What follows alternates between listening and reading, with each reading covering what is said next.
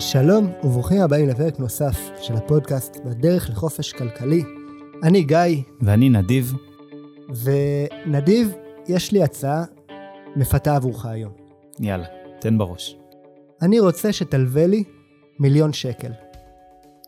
אני בתמורה ל1,000,000 שקל האלה, אתן לך חזרה, רווח, תשואה על ההשקעה שלך, רווח, אני אחזיר לך את 1,000,000 שקל שהלווית לי, ועוד 1,000,000 שקל. אז זורם על העסקה? נשמע מפתה, אבל השאלה שאני אשאל אותך זה, מתי תחזיר לי את הכסף? כשיהיה לי. תשמע, אני מתנהל טוב כלכלית, אני מרוויח כסף, תלווה לי היום 1,000,000, אני מבטיח לך שברגע שיש לי, לא בטוח מתי זה יהיה, אני אחזיר לך 2,000,000. כן. מן הסתם, אני לא הייתי מסכים לעסקה כזאת, ואני חושב שאף אחד לא היה מסכים, מכיוון שאינטואיטיבית ברור לכולם שלזמן גם יש שווי. ובפרק הזה אנחנו ננסה קצת לפרק את המושג הזה של השווי הכספי של הזמן, וקצת לנתח את העסקה הזאת שגיא הציע לי, את ה-100% תשואה, זאת אומרת, אני נתן לו 1,000,000 והוא מחזיר לי 2,000,000, עשיתי 100% תשואה, וקצת לנסות להבין כמה, תוך כמה שנים, אם גיא עכשיו היה מוכן להתחייב למספר שנים, תוך איזה מספר שנים הייתי מוכן להסכים להצעה הזאת? לא הבנתי מה אתה מסתבך. אני נותן לך פה, אתה מלווה לי 1,000,000, אני מחזיר לך 2,000,000, זה עסקה טובה. זה 100% על הכסף. זה 100% על הכסף, אבל גם אם אני אקח את הכסף שלי ואני אשקיע אותו בלקנות סתם דירה פשוטה, אני כנראה אעשה 100% על הכסף שלי תוך עשור או 2 עשורים, אז יש לי אלטרנטיבות, השקעה אחרות על הכסף, ולכן אני תמיד אבדוק האם ההצעה שלך היא יותר טובה מהאלטרנטיבות שיש לי, וזה יהיה בהתאם למתי תחזיר לי את הכסף. אתה אומר לי, גיא, בהנחה שאני סומך עליך שתחזיר לי את הכסף, ואתה אומר לי שאתה מחזיר לי אותו תוך שנה, על הכיפק, אני איתך, אני לוקח את זה עכשיו. גם אם תחזיר לי אותו תוך 3 או 4 שנים, אני גם במקרה הזה אני איתך. אוקיי, אבל אם אתה אומר לי, תשמע גיא, אתה מחזיר לי, אתה עושה לי 100% על הכסף, אבל בעוד 50 שנה, כאילו יש לי אפשרויות יותר טובות, אני מאמין שאני יכול תוך 50 שנה לעשות פי 2, פי 3, פי 4, פי 10 על הכסף, ואנחנו קצת רוצים לשחק עם המתמטיקה כדי להבין בתור משקיעים, כשאנחנו מקבלים הצעה, או כשאנחנו באים לתת הצעה, מה הנקודת איזון שבה עסקה היא כדאית לי, היא שווה לי. כן, באמת אמרת כדאית לי, שווה לי, ובאמת נגעת, אני חושב, בנקודה המשמעותית, שאין תשובה נכונה לשאלה הזאת בצורה אוניברסלית. כל אדם יש לו את האלטרנטיבות ההשקעה אחרות, זאת אומרת, יש אדם שיודע לייצר תשואה של 15% בשנה, 20% בשנה, יש בן אדם שלא יודע או אין לו את הזמן, אין לו את היכולת, ולכן האלטרנטיבות של אדם גם קצת משפיעות על מה התשואה הרצויה שלו. זאת אומרת, אם אני הייתי עכשיו אדם שהתשואה הרצויה מבחינתי הייתה 3% בשנה, כי אני רוצה, לא יודע. אני סולידי, אני רוצה לשמור על הכסף. וזה מה שרוב האנשים עושים. הרבה אנשים מאוד מרוצים עם 3% בשנה. נכון. אז אם אני רוצה 3% בשנה, אז אני אהיה מוכן שתבוא ותציע לי כמה שנים זה יוצא ב3% בשנה. 33 שנה. משהו כזה, כן. כן, 33 שנה. אז באמת, אם אנחנו רוצים טיפה להבין איך אנחנו מחשבים, סתם נדיב, ברמה האישית, דיברנו על זה קצת בפודקאסט, אני חושב שאתה אמרת שאתה מכוון ל15% בערך בשנה, נכון? כן. זה הסף מבחינתך להשקעה טובה? כלומר, אתה אומר לי, גיא, עסקאות שלא מייצרות לי 15% תשואה בשנה, עסקאות שהן לא אטרקטיביות בעיניי. אני סף ההשקעה שאני מחפש. נכון, הסף המינימלי הוא 15%. כן, וזה לא משנה עכשיו אם זאת השקעה לשנה אחת, או ל20 שנה, אני רוצה לעשות כל שנה, באופן מצטבר, באופן שהוא קומפאונדינג, אני רוצה לעשות 15% על ההשקעה שלי, נכון? זה מה שאתה אומר לי. נכון, ובעדיפות שאחרי מיסוי. בעדיפות שאחרי מיסוי. אוקיי. עכשיו, אני אולי טיפה אסביר איך אנחנו מחשבים את זה.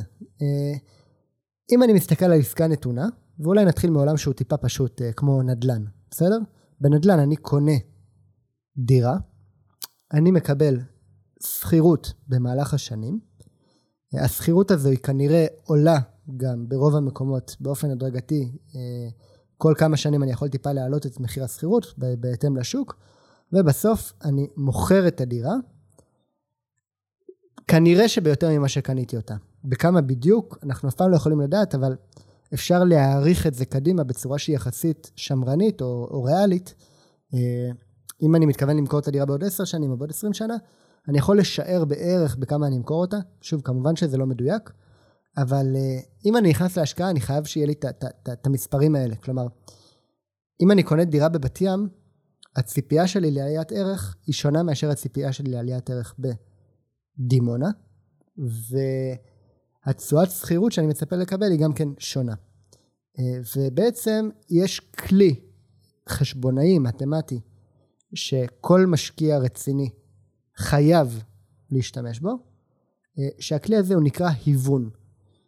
היוון בעצם מאפשר לי לדעת במונחים של היום, כמה שווה לי כסף עתידי. כי 100 שקל שנה מהיום שווים לי יותר מאשר 100 שקל 10 שנים מהיום. וכדי להשתמש בנוסחה של היוון, אני חייב להשתמש באחוז הריבית שאותו אני מצפה לקבל. כלומר, מאבנים לפי אחוז ריבית מסוים. אפשר להוון לפי 5% ריבית בשנה. אפשר להוון לפי 10% ריבית בשנה, אפשר להוון לפי 30% ריבית בשנה, כל אחד והציפיות המינימליות שלו, באמת, של הרווח שהוא רוצה לראות. אז כדי להבין את הנושא הזה של היוון, נתחיל באמת משנה אחת קדימה, כי את זה הכי קל להבין. אנחנו מסתכלים שנה אחת קדימה, ונניח נדיב שאתה באמת, אתה משקיע שמצפה לעשות 15% בשנה, ויש לך השקעה מסוימת, ואתה יודע שההשקעה הזאת היא תניב לך 10,000 שקל שנה קדימה, אתה שואל כמה הכסף הזה שווה לי היום. נכון, כן, אז הדרך שנחשב את זה, זה מאוד מאוד פשוט שזה שנה קדימה, ניקח את ה10,000 שקל שאני ארוויח בשנת 2022 מאותו נכס שקניתי, מאותה השקעה, ואני אחלק את זה בתשואה שאני רוצה. במקרה הזה התשואה שאני רוצה היא 15%, אני לא אחלק את זה ב-0.15 אלא ב-1.15. כן. וזה נותן לנו את השווי הנוכחי, את השווי העכשווי, של 10,000 שקל העתידים. כלומר, ניקח את 10,000 שקל ונחלק אותם ב-1.15. אנחנו פה בפרק, אנחנו מסבירים את הדברים, אבל זה משהו שלפעמים קצת קשה להסביר אותו משמה, ושווה גם לשחק עם מחשבוני ריבית דריבית באינטרנט, ומחשבונים של היוון, כדי באמת לשלוט בדברים, כי זה חשוב. עכשיו, נניח שאתה עכשיו עושה 10,000 שקל בכל שנה, נדיב, במשך 10 שנים קדימה. דיברנו על זה ש10,000 שקל בשנה הראשונה, השווי העכשווי שלהם הוא גבוה יותר מאשר ה10,000 שקל שתקבל בעוד 10 שנים מהיום. למה זה תזכיר לנו? מכיוון אפקט הזמן, בגלל השווי של הזמן. כן, שיש לי אלטרנטיבות לעשות עם הכסף באותו זמן. כן, כי כשאתה מקבל את הכסף היום, אתה יכול להשקיע אותו ולהצמיח אותו יותר מאשר כסף שתקבל אותו בעתיד. נכון, נגיד באמת אם היינו הולכים על הדוגמה שנתת מקודם, של אותם 10,000 שקלים שאני ארוויח, אבל הפעם לא שנה הבאה, ב-2022, אלא בוא נגיד עוד 5 שנים, אז כשאני אעשה את אותו חישוב של ה10,000 חלקי 1.15, אני אצטרך לתת לו חזקה של מספר השנים שהייתי צריך להמתין עד שאני אקבל את הרווח, ולכן השווי, ה-present value קוראים לזה, השווי הנוכחי, יהיה נמוך יותר ממה שהיה על שווי נוכחי של כסף שאני אקבל חזרה מההשקעה עוד שנה. כן, כלומר, אם שנה אחת קדימה חילקת את הסכום ב-1.15 כדי לגלם בעצם דיסקאונט של 15%, אז כשאתה עושה את זה עכשיו לאורך 5 שנים, זה כמו לחלק אותו 5 פעמים. ב-1.15%, שמתמטית זה כמו לחלק אותו ב-1.15 בחזקת מספר השנים. עכשיו, בדרך כלל בהשקעות אנחנו גם נקבל כספים לאורך חיי ההשקעה, וגם בסוף ההשקעה אנחנו נמכור אותה, בדרך כלל יהיה לה איזשהו שווי בסוף תקופת ההשקעה, אנחנו נמכור אותה במחיר מסוים. אותו מחיר מסוים, למשל, אם ניקח דירה, קניתי דירה ב$1,000,000, מכרתי אותה אחרי 10 שנים ב$2,000,000, זה שמחרתי אותה בעוד 10 שנים ב$2,000,000, השווי של ה$2,000,000 העתידיים האלה, זה לא כמו השווי של ה$2,000,000 האלה היום.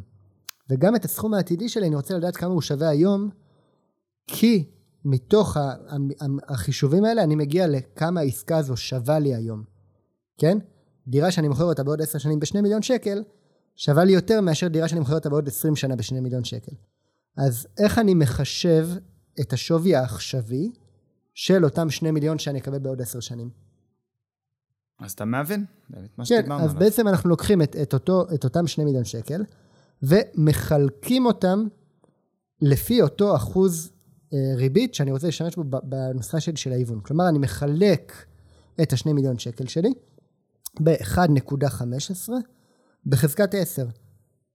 או אם אני רוצה ללכת בצורה שהיא יותר איטית ולהבין, אז אני מחלק את זה ב-1.15 10 פעמים, פעם אחר פעם. אוקיי? ואז אני מגיע לשווי הנוכחי שלי.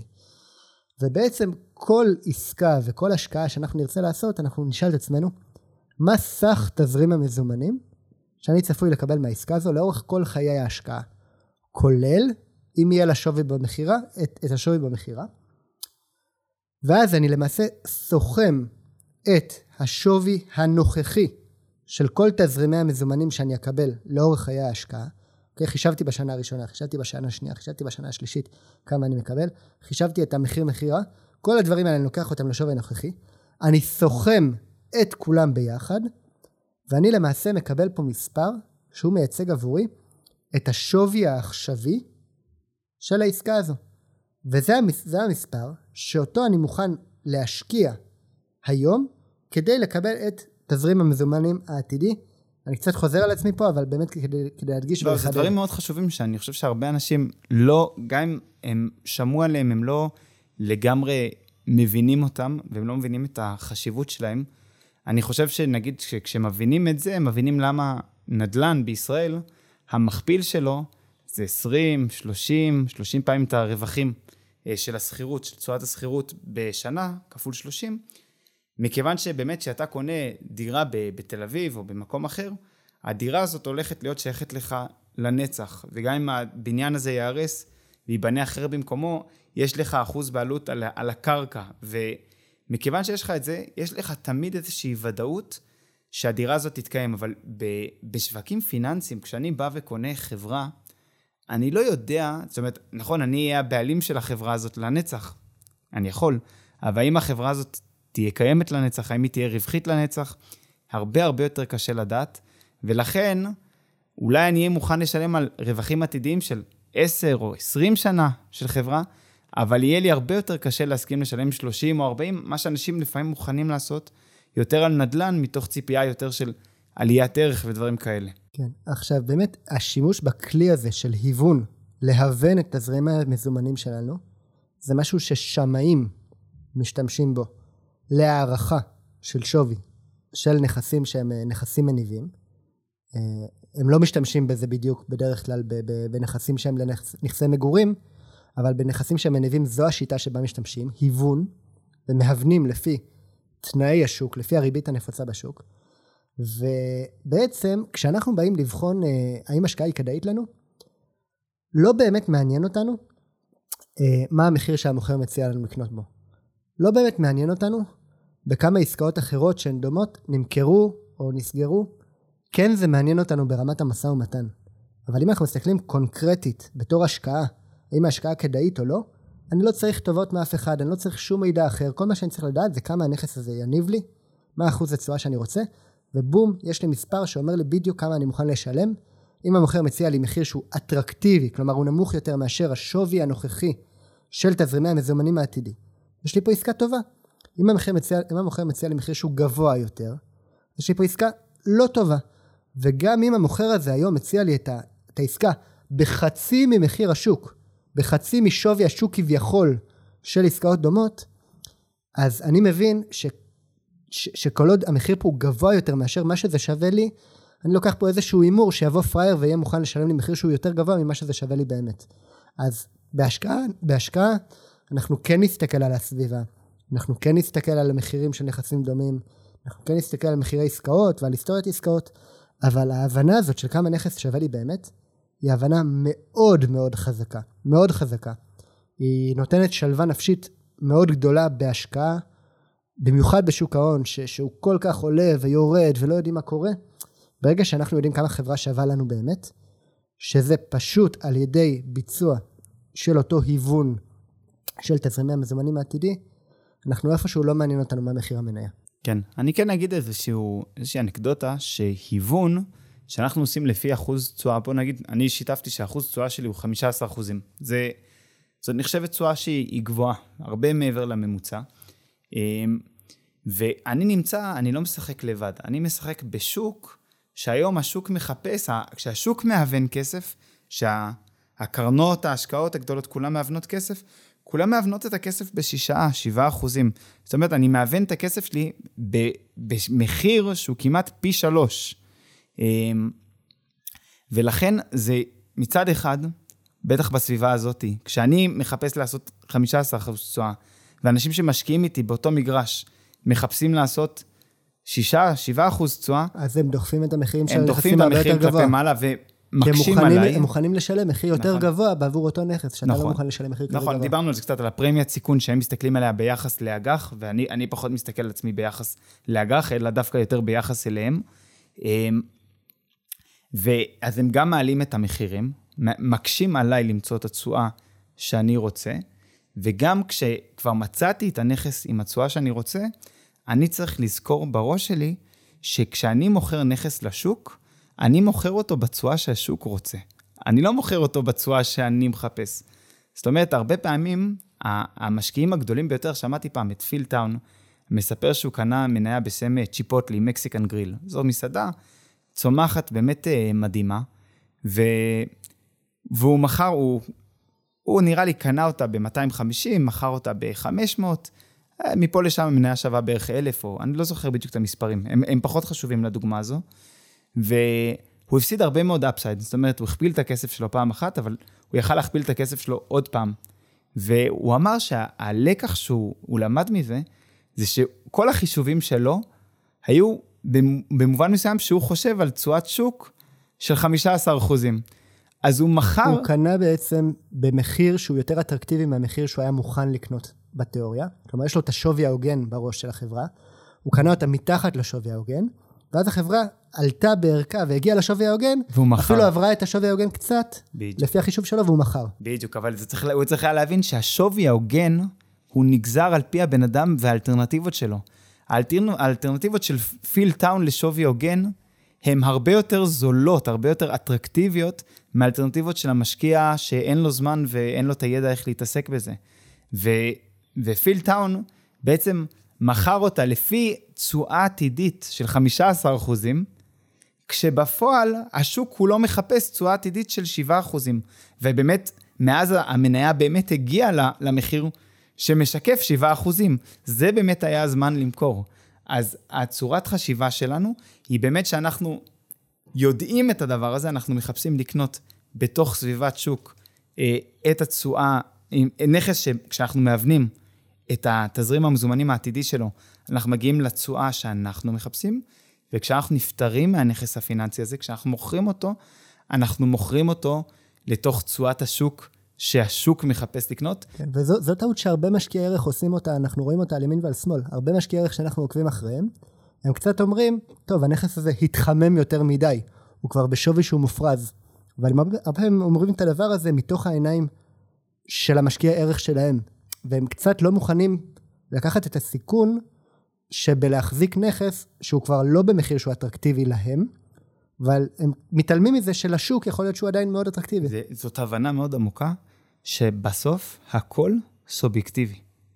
אין כזה דבר תשואה טובה, יש תשואה גרועה. אני חושב שזה כן יש בצורה אובייקטיבית, מהי תשואה גרועה. זו תשואה שאתה לא מנצח את האינפלציה, זו תשואה גרועה. אבל מכיוון שתשואה טובה היא עניין סובייקטיבי, צריך לראות שאנחנו מבינים מה השוק תופס כתשואה טובה, ולראות שאנחנו מוכרים לשוק במחיר שמשקף את התשואה הטובה שלו, גם אם בעינינו זה נראה שאנחנו מוכרים לשוק בתשואה שהיא גרועה מאוד.